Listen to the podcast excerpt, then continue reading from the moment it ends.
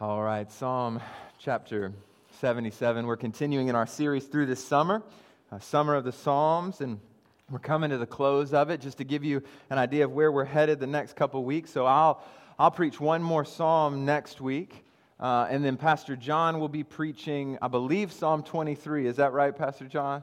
On the 22nd, and then we have a great gift in that the 29th, uh, our brother Nate Bishop is going to be coming to proclaim the word from Forest Baptist Church. Some of you know Nate, we've done a lot with him. I probably need to confirm with him because we set this up months ago and I haven't actually talked to him, but I'm assuming he's still coming. Uh, but he'll, he'll come and preach, and then we'll be, we'll be starting something new at the beginning of September, so stay tuned for that. The reason I say stay tuned is because I haven't narrowed down where we're going just yet, uh, but we'll uh, Esther is in the running for that to work through the book of Esther, but we'll see, we'll see where the Lord takes us. But this morning, we're going to be looking at Psalm 77, and it's a, it's a heavy text. It really is, and I think you'll see that as we work through it. So I want to invite you to stand out of reverence for God's word as we read Psalm chapter 77. If you don't have your Bible with you, that's all right. It should be on the screen over there to your right. Psalm chapter 77 begins for the choir director according to Jeduthun of Asaph, a psalm. I cry aloud to God, aloud to God, and he will hear me. I sought the Lord in my day of trouble. My hands were continually lifted up all night long. I refused to be comforted. I think of God. I groan. I meditate my spirit becomes weak. Selah. You have kept me from closing my eyes. I am troubled and cannot speak. I consider days of old, years long past. At night I remember my music. I meditate in my heart, and my spirit ponders. Will the Lord reject forever and never again show favor? Has his faithful love ceased forever?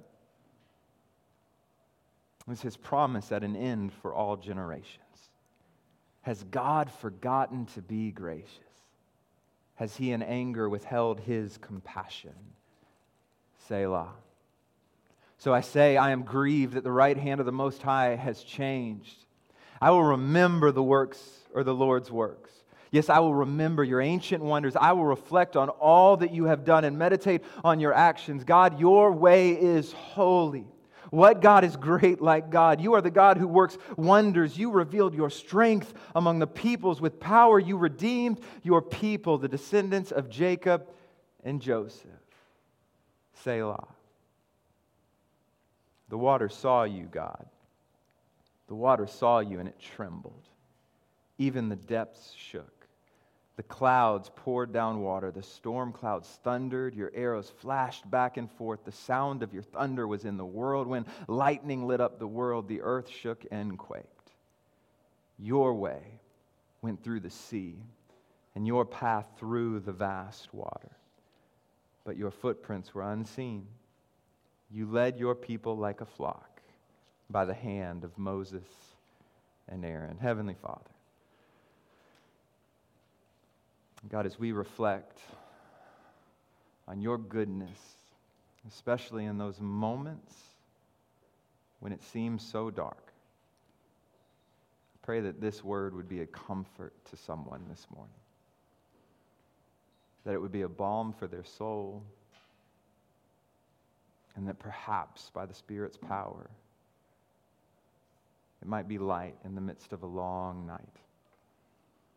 God, I pray that you will give me spiritual and physical strength as I preach your word to your people for your glory and our good. In Jesus' name, amen. You may be seated.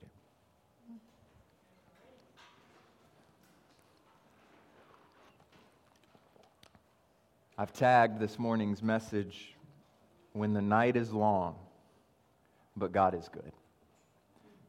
When the night is long, but God is good on October 30th, 2011, park rangers in Wyoming they received a call from the local police dispatch. A group of climbers were stuck on the side of a mountain entitled Devil's Tower. Now, let's pause there for a minute. I feel like if something is named Devil's Tower, that might not be the place to go climb. I'm just throwing that out there for any of you. I don't know if Chris is still in here. I know he goes and climbs mountains all the time, but maybe avoid Devil's Tower in Wyoming. But these climbers, what they had done, they'd planned a day trip. The goal was to get up early, to go to scale to summit, and then to rappel back down. And when you're doing a trip like that, I've actually done a few like that. Uh, the climb is the long part, but the rappel is quick. It's easy. You're coming down fast on a rope, you're not climbing, it goes pretty quick. And so their plan was to do a day trip. They were going to climb up, rappel down, be home before dark. But what happened was that after they reached the summit, they reached the top, and it was time to rappel down. Uh, one of the climbers rappelled down to kind of a, a, middle of the middle of the, the mountain, if you will. And then the, the plan was for, for the remaining four, so there were five of them total, for the remaining four to pull the rope back up and then three of them would be lowered, and then they'd pull the rope back up, and the fifth and final person would rappel down and join them. However, after the first person rappelled down, about midway on the rock face, as they were pulling the rope up, it got stuck. It got stuck in a crack. Now, you might be thinking, well, just pull it really hard. If you've never rock climbed before, when, when a rope gets wedged into a crack of the rock, there's no way to get that thing out unless you can climb to where it is in the crack and literally kind of pull that thing out. So when the rope gets stuck, they know that they're in trouble. But here's where it got dangerous. It was already getting late into the evening, and the climbers weren't prepared for winter winter conditions. Now, you, again, it's mid October. And so, what happens on mountains, especially if you're climbing, is a warm afternoon, a warm fall afternoon, can very quickly, when you're, when you're at the peak of a mountain or midway up it, can turn to sub zero or sub freezing temperatures when the sun goes down. And that's what was expected. So, what was a 60, 70 degree day would turn into a 20 degree night. And they weren't prepped for that. So, they called for help. And there were two rangers who responded. And what these two rangers did was they enlisted the help of three seasoned climbers from the area. One of them happened to be a medical doctor as well, which I feel like you got a pretty good resume if you're considered like a, a, a, an elite climber and you're also a medical doctor. Uh, Chris, you might need to step your game up. Uh, we got add some rock climbing to your resume. That would be great. And they were sending him particularly to make sure when they got there that they were okay. And so the plan was that these three experienced climbers would climb up to them with additional gear, additional ropes, so that they then could all rappel down. But here's where the concern came in they knew that it would take some time for these climbers to get to them. The rescue climbers were set to depart at 10 p.m., which means they wouldn't arrive to them until about 4 a.m. So basically, these climbers were to spend the night up there without any protection, without any gear. And so the concern for everyone involved, the rangers, the rescue climbers, and the stranded climbers, was can they make it through the night? Can they survive the cold? That's what they were worried about. The, the rescue climbers were prepared to, to get up there and find that hypothermia had set in and that they were in trouble. You can probably imagine that that was a long night for those climbers. I'm not going to belabor it. They got rescued. That's the end of the story. But the reason I tell you all of that is because for many in this room, we've experienced those times when the night was just really long. We've experienced seasons in life when it seems like the darkness just won't end. Maybe Maybe you're here this morning and you're in one of those seasons right now. And so, my hope this morning is that you will see and believe that when the night is long, God is good. See, what we see in Psalm 77 is Asaph giving us, giving us an inside glimpse into one of the dark moments in his life. And he shows us how it was ultimately the goodness of God that got him through. And I, I'm going to be transparent with you this morning. Throughout the years, Psalm 77 has been an anchor for me in my Christian life. Some of you, if you've been around me for ministry, if you were there at the beginning about 10 years ago, you've heard me preach Psalm 77 before. I'm going to do it a little different this time, but it's always been an anchor for me in my Christian life. It's by far one of the most meaningful chapters of Scripture to me, but it's also one of the scariest. The reason it scares me so much is because the moments when I need the truth of Psalm 77 the most, those are the moments when I'm in the deepest pit of despair.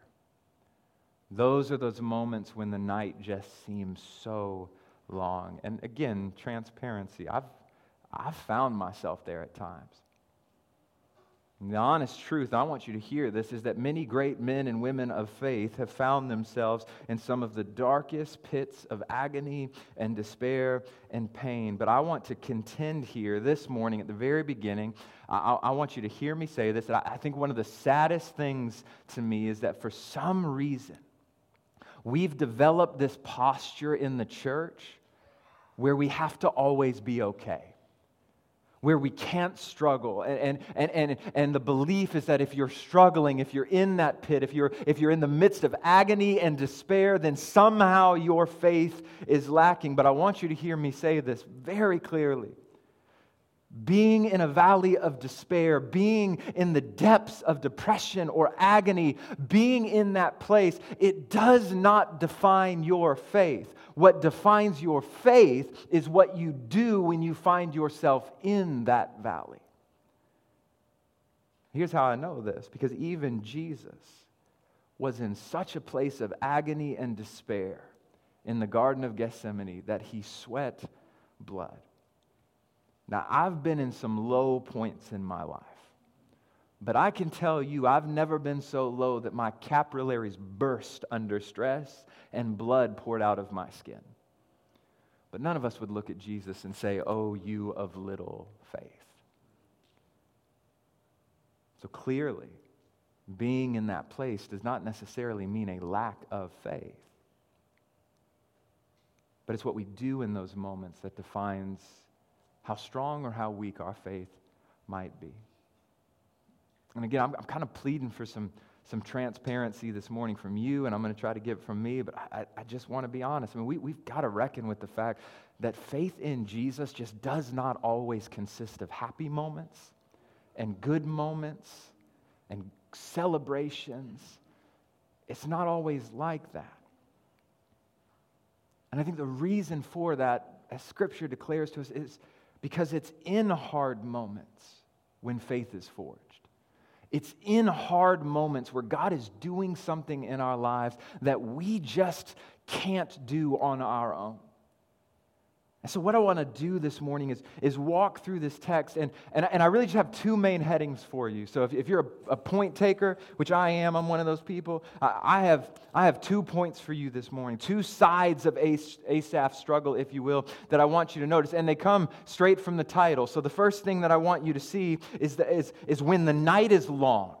And I, and I just want to pause there for a minute. When, when the night is long. Let's, let's look again at verses verses 1 through 9. I'm sorry, 1 through 10. Asaph says, I cry aloud to God, aloud to God, and he will hear me. I sought the Lord in my day of trouble. My hands were continually lifted up all night long. I refused to be comforted. He says, I think of God and I groan. He says, I meditate and my spirit becomes weak. Selah. You have kept me from closing my eyes. I am troubled and and cannot speak. I consider the days of old, years long past. At night, I, I remember, I remember my music. Nope, yeah, sorry. At night, I remember my music. I meditate in my heart, and my spirit ponders. Will the Lord reject forever and never again show favor? Has his faithful love ceased forever? Is his promise at an end for all generations? Has God forgotten to be gracious? Has he in anger withheld his compassion? Selah. So I say, I am grieved that the right hand of the Most High has changed. This, this psalm, as I mentioned, it's written it's written by Asaph. You might remember we talked a little bit about Asaph earlier on in the series. That Asaph, he's attributed with writing 12 Psalms. And you may remember that Asaph is a, is a descendant of, of Levi. He was charged by King David to be a choir master of sorts. He was charged with leading the people of God in worship. And one thing I love about Asaph is if you read any of his 12 songs, you see that Asaph's just an honest guy. He's honest.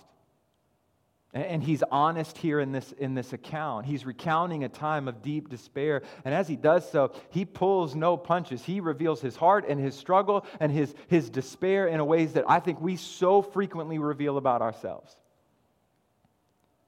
Now, again, you might have noticed that this is one of those times when we don't know what it is that's causing Asaph this despair. We've seen it in some of our other Psalms where there's a struggle, there's a problem, or maybe we've seen it somewhere there's a joy and there's a triumph, but we're not directly told what it is. And as we've seen with, with some of those other Psalms, God does this on purpose because God, in His kindness, is using Asaph to provide for us a framework in which we can understand despair and agony and struggle and understand the process of fighting. And it does doesn't matter what's causing the despair. It doesn't matter why we are in the valley. He is still giving us a framework by which we fight. And that's good news to us because we find ourselves in the valley of despair for so many different reasons. Sometimes our heartache and our agony is brought about is brought about by the fact that we have an enemy that is fighting against us, who is prowling around, looking for someone that he can devour. Sometimes, and this is a hard one, sometimes we find ourselves in the pit of agony because God is working on us. And it's not Satan, but it's God's very hand.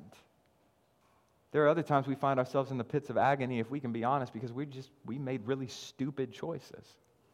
And it hurts because there are consequences. But the good news about Psalm 77 is whatever, for whatever reason we find ourselves in the pit of despair, in the pit of agony, when the night is long, Asaph's giving us a framework by which we can fight.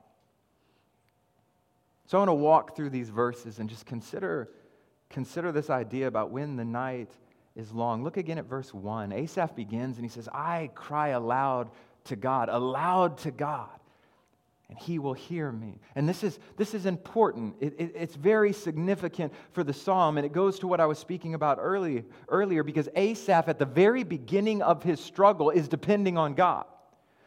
His struggle is not because he's lacking faith. The first thing that he says is, I cry aloud to God, aloud to God. And, and, and, and his repetition there reveals his earnestness in seeking the Lord. And so Asaph is, is beginning to fight, and he's depending on the Lord, and he's saying, God, it's you and you alone who I'm seeking for deliverance. He expects God to hear, and he is believing that God will. But we, we start to catch a glimpse of, even in the midst of that faith, how long the night in his soul is. Because he says in verses 2 and 3, I sought the Lord in my day of trouble. My hands were continually lifted up all night long. I refused to be comforted. I think of God, I groan. I meditate, my spirit becomes weak. Selah. So, what Asaph's revealing here is he's saying, Listen, I'm crying out to God. I'm crying for God to hear me, to deliver me, to redeem me, to help me understand. Day and night, I am crying out. He says, During the day, I seek the Lord, and it's to no avail. He says, And at night, his hands are outstretched to the Lord, and still there is no rest for him. His soul refuses to be comforted. But what this reveals is profound for us it's a reminder to us that just because God hears, it doesn't mean he has to immediately answer. You see, you know, we've said this around New Breed before. You know that when you pray and you ask God for something, there are only three answers that God will give you yes, no, or what? Wait. Yes, no, or wait. And so, typically, though, when we think about God telling us to wait, we're not thinking of it in terms of going through a season of struggle like this. When we typically think of God telling us to wait, we think about prayers where, where perhaps we ask God if we should move to another job. And God says, No, no, not right now, wait. Or maybe, maybe we think of prayers where we say, God, will you, will you give me a spouse? Will, will, will you give me a child? Will, will, you do this thing for me? Give me this thing I want. And, and God says, Wait. and, and I think often we're, we're a little bit more okay with God saying wait in some of those situations. But, but what happens when we are in the throes of despair and we say, God, help me to see your grace and your mercy and your goodness? And He says, wait. Now, I want you to hear this. We have to be so careful when we're dealing with matters of our heart and our soul, and God says, wait. We have to be careful that we don't interpret that to mean that God is not listening. And maybe it's just me, but even as I wrote that, like it brought tears to my eyes. I think that's my struggle so often is I'm saying, God, what I'm praying for is a good thing. It's in line with Scripture. You said that if we pray according to your will, that we'll have those things. And I'm praying for something that I clearly see in Scripture. And I think it would bring you glory and it would bring you honor and it would do my soul so much good. Yet you're telling me to wait. And sometimes when I get the wait answer, my, my tendency is to think, God just must not hear me. And I forget that wait can be a necessary response from God.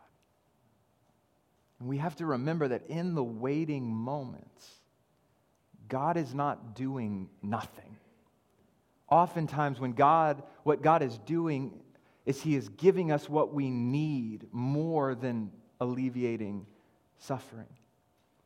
God is forging in us a faith. Perhaps God is taking us through the very process of James chapter 1. You remember James chapter 1? Consider it pure joy, brothers and sisters, when you face trials of various kind, for you know that the testing of your faith develops perseverance, and let perseverance have its full effect. That's why God says, wait because perseverance has to have its full effect. And he says, so that you may be perfect, complete, and lacking nothing. You've heard me say it again, but we talked about two weeks ago. I'm going to keep reminding you because we need to remember, right? We have to remember is that in the midst of trial, God is doing something that only God can do because he gets to the end. He says that if perseverance has its full effect, then we will be made perfect, complete, and lacking nothing. I've tried and I've not made myself perfect.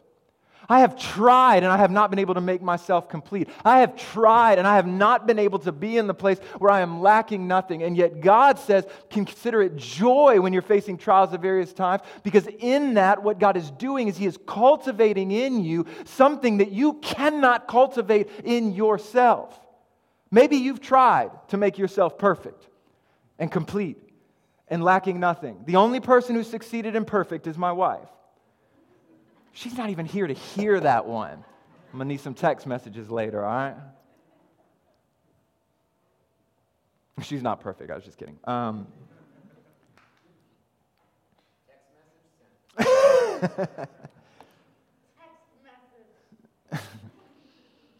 it's in the midst of some of those long nights where God is doing a work only God can do, but it often comes when God refuses to alleviate the suffering that we are asking for Him to alleviate. But it does not mean that God isn't doing anything.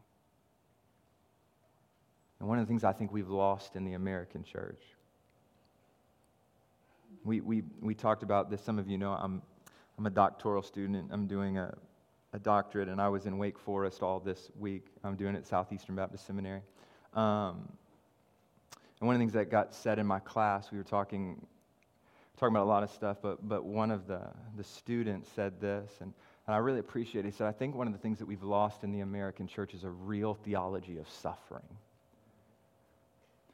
And what he went on to explain is that we so often see suffering as the thing that needs to be removed from us in order to get to a place where we will look like God, right? Because we see that with we think of eternity that in heaven there will be no more weeping, there'll be no more no more sin, there'll be no more sickness, there'll be no more disease. So ultimately in glory there will be no suffering, and so we see suffering in this life as the antithesis of glory. But what when we start to grow in our understanding and a richer theology of suffering, we start to see that it's suffering that will get us to glory. And I think Paul understood this because Paul says in Colossians 1:24, and this is profound. I don't have time to unpack it all, but maybe this week go do, go do a study on, on Colossians 1:24, because Paul says, Now I rejoice in my suffering for you. And listen to what he says, because I am completing in my flesh what is lacking in Christ's affliction for his body, that is the church. I mean, that's mind boggling. Where Paul says, I am rejoicing in the fact that I am suffering because as I suffering, I am, I am fulfilling, I am finishing the suffering that is lacking from Christ's suffering. Now, there's a lot to unpack there theology. It doesn't mean that Christ's suffering wasn't enough or it wasn't sufficient, but Paul is basically saying, I rejoice in the fact that I'm privileged to step in and, like my Savior, suffer to make the body of Christ look more like Christ. But for so many of us, we see suffering as the thing that keeps us from glory. But suffering is the means by which God perfects us for glory. But this response from God, this wait response, it seems to be too much for Asaph. So much so that Asaph goes on to say that when he thinks of God, when he thinks of the greatest good the world could ever know, he moans and his spirit becomes faint. In other words, Asaph is being really honest to say that when God responds with wait, God just doesn't seem good. Oh, how long the night can be. But there's a break in the psalm with the word Selah. We see it a few times in this text. You might have noticed that I intentionally read them, and there's there's some ambiguity about what Selah actually means, but one of the, the more common understandings is we can't forget that these would have been songs to be sung. And so Selah is, is a direction to the choir master, the person leading it. It's almost as if, for those of you who know music, he's saying, he's saying pause, like a, a pause in the song. And we don't know why there's a pause. Maybe it's a melodic pause, but I, I, I, tend to believe that those pauses were significant because at those pauses was a stop and reflect. And, and so Asaph goes through this and he's saying, I'm crying out to God. I'm placing my faith in God. I'm asking for God to move and to work and to end this long night of the soul. And yet God says, wait. He doesn't do it. And so it seems to me as if God is not good. And so now, when I think about God, my spirit groans. That's a sad place to be, but we've been there, haven't you? Have you been there where you think of God and it's not a joyful, a celebratory, but you think of God and how He's working in your life and it causes you to groan in your spirit. It causes you to turn from Him rather than run to Him. Y'all might just be holier than me, but for me, like, I've been in that place. And it can hurt so bad. And so Asaph, he pauses. The song is meant to pause there and reflect on that truth. But then in verse 4, the song starts back again. And Asaph says, you, you have kept me from closing my eyes. I am troubled and I cannot speak. And so Asaph is honest about the point that, listen, at night is a time to rest, but I can't rest. I can't even speak. The weight of this is so much Again, can you sympathize at all with Asaph? Like, have you just laid in your bed at night and your soul was so restless that you couldn't sleep? Your mind so troubled that when you tried to talk to God, you just couldn't get words out. Has the night ever been that long? And we can't miss this. This is a real cry from a real man who is deeply hurting. And he just wants the pain to go away. We see this in verses 5 and 6. See, it's in verses 5 and 6 where Asaph says, All right, I'm, I'm going to fight myself to try to make this pain go away. And look, look at what he does. He says, I consider days of old, years long past. At night, I remember my music. I meditate in my heart and my spirit ponders. And so, what, again, what Asaph is doing is he's basically, he's trying to fix the pain himself. And the way that he's doing it, the way he's trying to pull himself up out of this pit, is he does something that I think we often do. At least I've done it before. And it's not a horrible thing. What Asaph does is he basically says, I'm going to remember better times. That's what I'm going to do. I'm going to think back to happier times in my life. I'm going to remember a time when it wasn't so bad, what it felt like, and maybe that will just kind of pull me out of this funk. Right? Maybe that will be the thing that, that will cause my soul to sing again. I'm just going to remember a better time.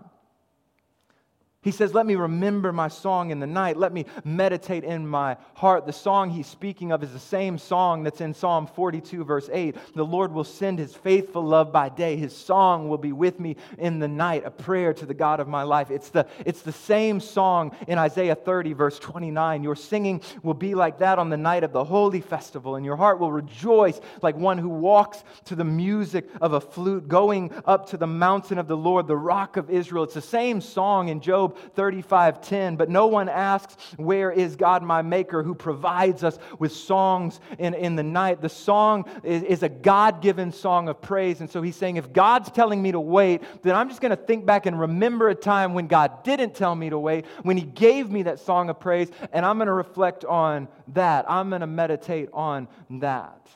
Asaph begins the process of attempting to remember better times in life. Now, this is where it gets tough because that, that won't fix the problem. Because even in that, who's the focal point of the reflection? It's Asaph. I want to remember when I was good. I want to remember when I felt better. I want to remember when God gave me that song. And so he's looking to remedy his situation by thinking of better times for him. That's important. Hold on to that. We're going to come back to it.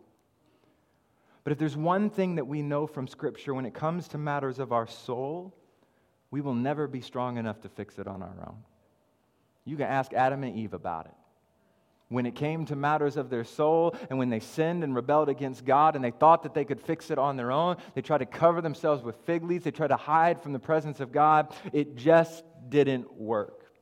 You could ask the people of God at Mount Sinai when Moses went up to be with God. They got a little nervous. They said, Has Moses left us? Has our leader gone? How will we know how to praise God? How will we know how to follow, how to follow after him? He's the one who's leading us. Well, we might just have to do it on our own. Let's build for us this calf to remind us of who God is and let's worship him. It, it didn't go well for them. You could ask King David. We talked about that last week with Psalm 51. He tried desperately to deal with his soul, and it didn't work. So it should not be surprising to us that Asaph does this because so many have done it before him. So many have done it after him. But it also shouldn't be surprising to us that it doesn't work. So look at where he ends there in verses 7 through 9. He says, Will the Lord reject forever and never again show favor? Has his faithful love ceased forever? Is his promise at an end for all generations? Has God forgotten to be gracious? Has he in anger withheld his compassion? Selah. Asaph is still in agony. It didn't work. Reflecting on better times didn't fix the long night of his soul. So much so that he starts asking some really hard questions. And those questions just reveal where his soul is at. Has God rejected me? Will he ever show favor again?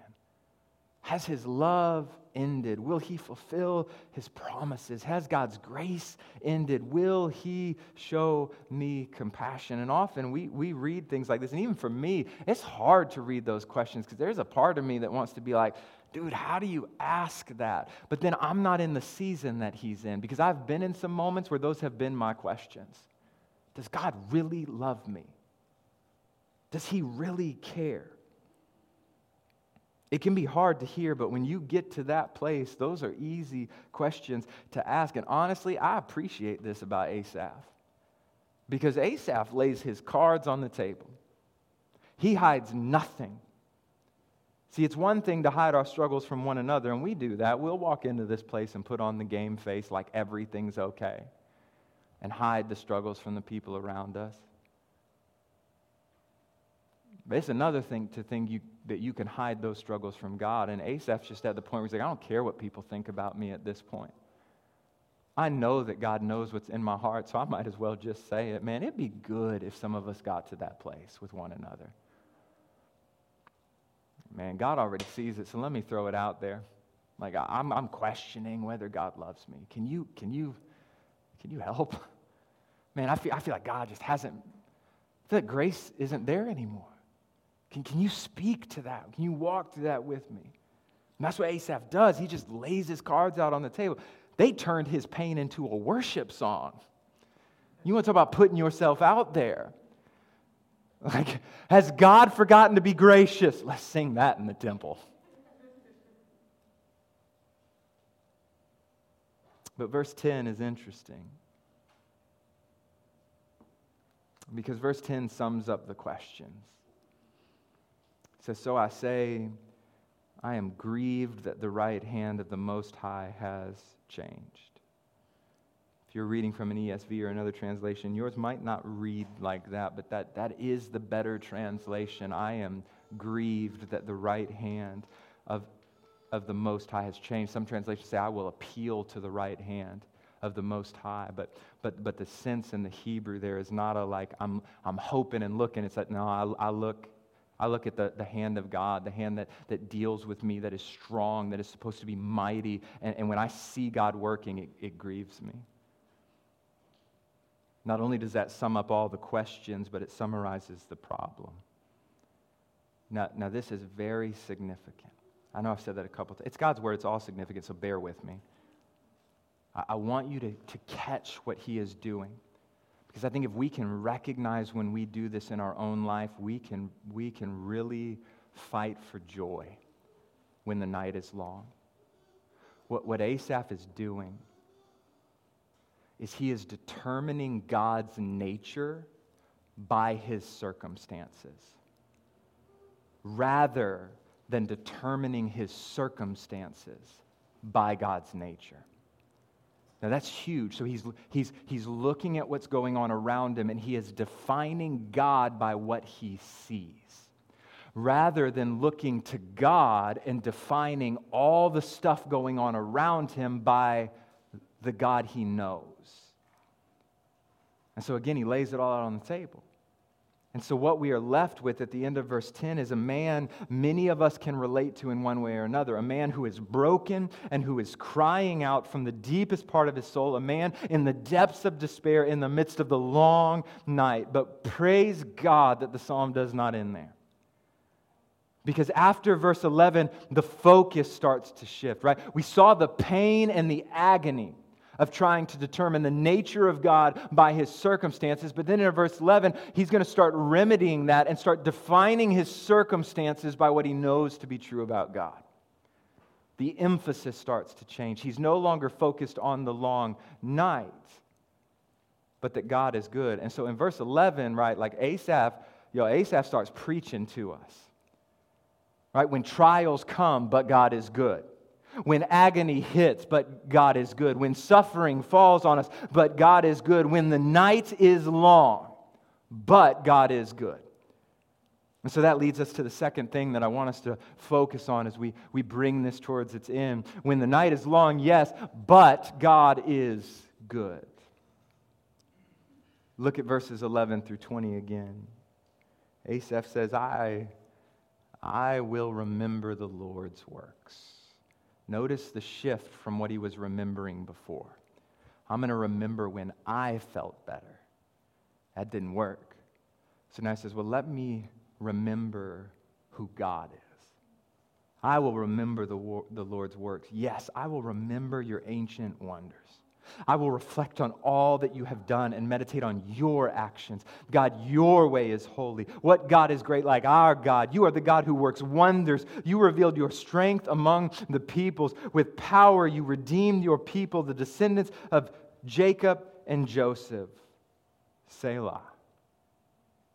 The water saw you, God. The water saw you. It trembled. Even the depths shook. The clouds poured down water. The storm clouds thundered. Your arrows flashed back and forth. The sound of your thunder was in the whirlwind. Lightning lit up the world. The earth shook and quaked. Your way went through the sea and your path through the vast water. But your footprints were unseen. You led your people like a flock by the hand of Moses and Aaron. So, this shift is very important. Hmm, going back to what we just mentioned, what Asaph does here is a little different than what took places in verses 5 and 6. In 5 and 6, Asaph appealed to the good times in his life to determine the, to determine the character of God. In verse 11, he appeals to the good God who is timeless. So in verses 5 and 6, he's evaluating God by his circumstance, but in verse 11, he begins to evaluate his circumstances by a good God. And what we see beginning to take place is an intentional renewal of his mind. This is the means by which we begin the process of fighting back when the night is long. The goal is ultimately not to change how we feel, it's to change how we think. So Asaph begins to dwell on two things in verses 11 through 15 who God is and what he has done. Who God is and what he's done. Asaph begins to force himself to take his eyes off of himself and to place them on God. Now, I want to be clear. It's easy for us to sit in this room and say, yeah, we should all do that. In the midst of the long night, that is a hard thing to do. It is hard to take your eyes off of your circumstances and to place them on a good, holy, and loving God when everything you're feeling tells you that's not true of God. But it's in those moments where we have to renew our mind and trust that God is strong enough to then change our feelings. You see, remember verse 3? He said, I think of God and I groan. I meditate and my spirit becomes weak. Selah. Now, here in verse 11, he says, Nevertheless, I'm going to appeal to God. I'm going to look to him. I will remember the Lord's works. Yes, I will remember your ancient wonders. I will remember who you are. I will remember how you have, how you have been and, and what you have done. In other words, Asaph takes his mind off himself and focuses on two things. He, t- he thinks about the godness of God and the goodness of God. The, the godness of God and the goodness of God. In other words, he, he forces himself to remember that God is God and he is not God. That, that God is the one who rules, that God is the one who reigns, that God is the one who has spoken everything that exists into creation. Therefore, He is judge, He is ruler, He, he is king, He is Lord over this. And so, so it's dangerous when we start putting that God on our level and think we have the right to judge Him. And so he dwells on the godness of God. But then he starts to think about the goodness of God. Have you ever thought about the, the fact, brothers and sisters, that God did not have to be good after, uh, did not have to be good to us after He created us? Like, God is the definer of good. There was no external force forcing God to, to be this way. Like, if all God did was create us and rule over us with this iron hand, He still would have been worthy of worship. Yet He has chosen to be good to us as well.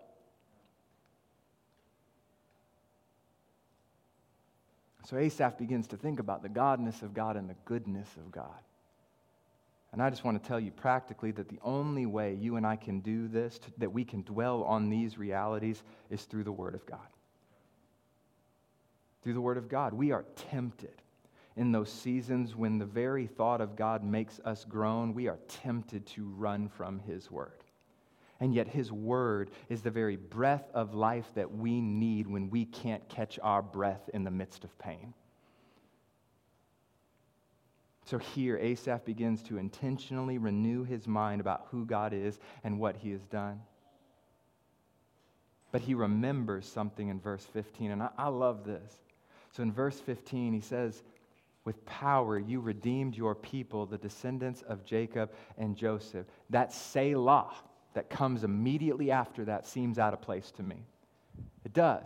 Because it's like, boy, he's on a roll. Like, he's at that part of the song, right? Where like you want to keep singing. You want to say the words that come next. Because as he's he's proclaiming this, right? He says, God, your way is holy. What God is like is like is great like God. You are the God who works wonders. You revealed your strength among the peoples. With, with power, you redeemed your people, the descendants of Jacob and Joseph. Stop. Pause. Like he's building to something. That's bad form in music. You don't crescendo to a stop. But he stops. He pauses. Selah. You see, as Asaph is recounting what God has done, not just in his own life, but in creation. It's almost as if he's just spouting out things that he can remember about God. Like, you, you're a holy God. There, there's no God like Like you can see him fighting, fighting for joy in the long night, fighting to remember who God is. You, know, you, you are holy. What God is great like you. You've, you've worked wonders. You've revealed your strength. You, you, with, with power, you've redeemed your people. Pause. It's almost as if he just found the answer he was looking for. You redeem your people. Pause. And then he just wants to stay there. That's why he says next The water saw you, God. The water saw. Now, now he's thinking about this redemption. The water saw you, they saw you and it trembled. Even the depths shook. The clouds poured down water. The storm clouds thundered. Your arrows flashed back and forth. The sound of your thunder was in the world. When lightning lit up the world, the earth shook and quaked. Your way went through the sea and your path through the vast water, but your footprints were not seen. You led your people like a flock by the hand of Moses and Aaron. What's the redemption he's thinking about? Anybody know? You can talk. Egypt. Asaph is thinking about the greatest story of redemption that he knows. He says, God, you've redeemed your people. Wait a minute. I remember that redemption. I remember that story. They came across this water, and you would think that they, they were done. But God, you're so good that the water quakes before you. You, you split the sea. You delivered your people by the hand of Moses and Aaron. And, and so, what Asaph does is he plants himself in the majesty of God's redemption.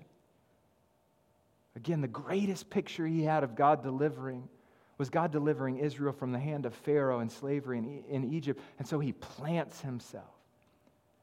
And for Asaph, this reminder of God's unmerited redemption is the very thing his soul so desperately needs. I love what Dr. Dorrington Little says about this. He says, Asaph's cry in verse 1 is drowned out by the thunder of God's redeeming voice in 18. You see, when we remember the arms of our Savior, because for us, our greatest rem- reminder of redemption is not Egypt, it's Jesus. And you see, when, when we remember the arms of our Savior stretched out wide on the cross, the blood bought forgiveness on that tree, and the empty tomb that declares our victory, we find hope in the midst of agony. We can find rest for our weary souls. We find peace for our troubled minds. It is in redemption where we are gently led out of the depths of despair to a hilltop of hope where we can once again declare, It is well with my soul. It is in redemption that we find the answers to the questions that plague our soul. Has God rejected me? No, God is for me. Who can be against me? Will He show me favor? He has shown me immeasurable favor in Christ Jesus. Has His love ended? No, it forever sprinkles down from an old rugged cross. Will He fulfill His promises? All of God's promises find their yes in Christ. Has God's grace ended? No, His grace is still sufficient for me? Will He show me compassion every day of my life because He holds me in the palm of His hand? It is at the cross of Christ where our hope is renewed. It is at the cross of Christ where joy is found. It is at the cross of Christ where the words of Psalm 42 ring true of us. Why are you cast down, O my soul? And why so much turmoil within me? Hope in God, for I shall again praise Him, my salvation. It is at the cross of Christ where we can rest when the night is long because God has proven to be good. And, brothers and sisters, please hear me. There will be long nights of the soul. But there is hope because there is a good, good God who has redeemed and has promised to redeem again. And it's there we rest. It's there we rest.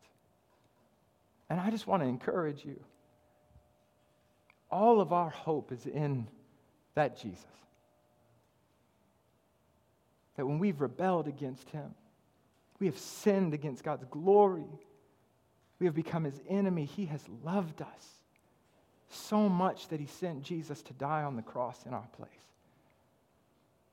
He was crucified and buried, and he rose from the dead with victory.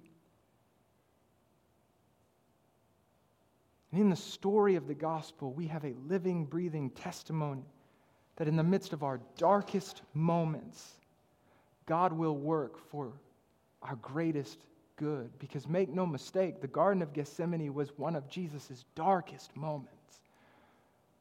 But we know what happened some four days later when he walked out of a tomb. God used the longest night for the world's greatest good. And so we've got to trust that when the night is long, God is still good. Let's pray. Heavenly Father.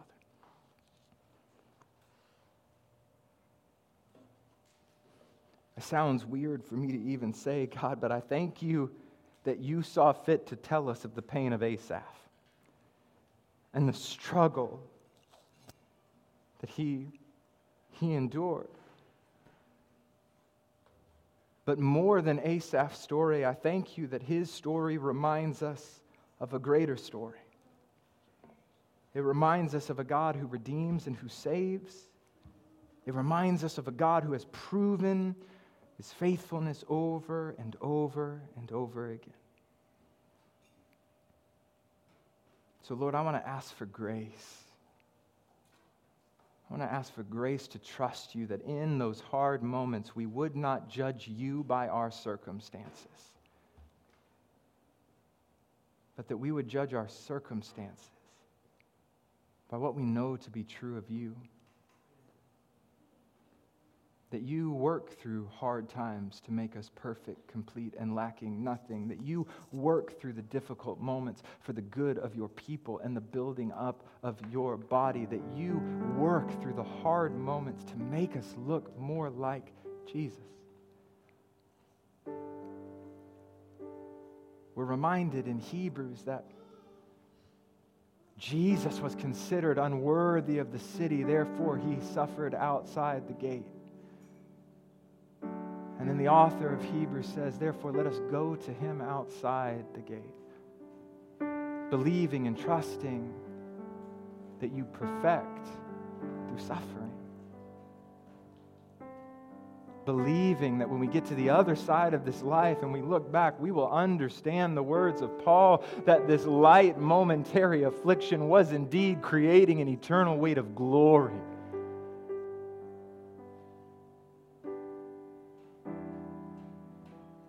God, I also pray that we would, we would be keeping a close watch on our brothers and sisters who may, who may be struggling and not, not wanting to talk about the long night. I don't know how to talk about the long night, and I pray that we would we would fight for one another by encouraging each other with the truth that our God redeems. And that you're good at it, God. So we give you praise and glory. It's in Jesus' name. Amen. Brothers and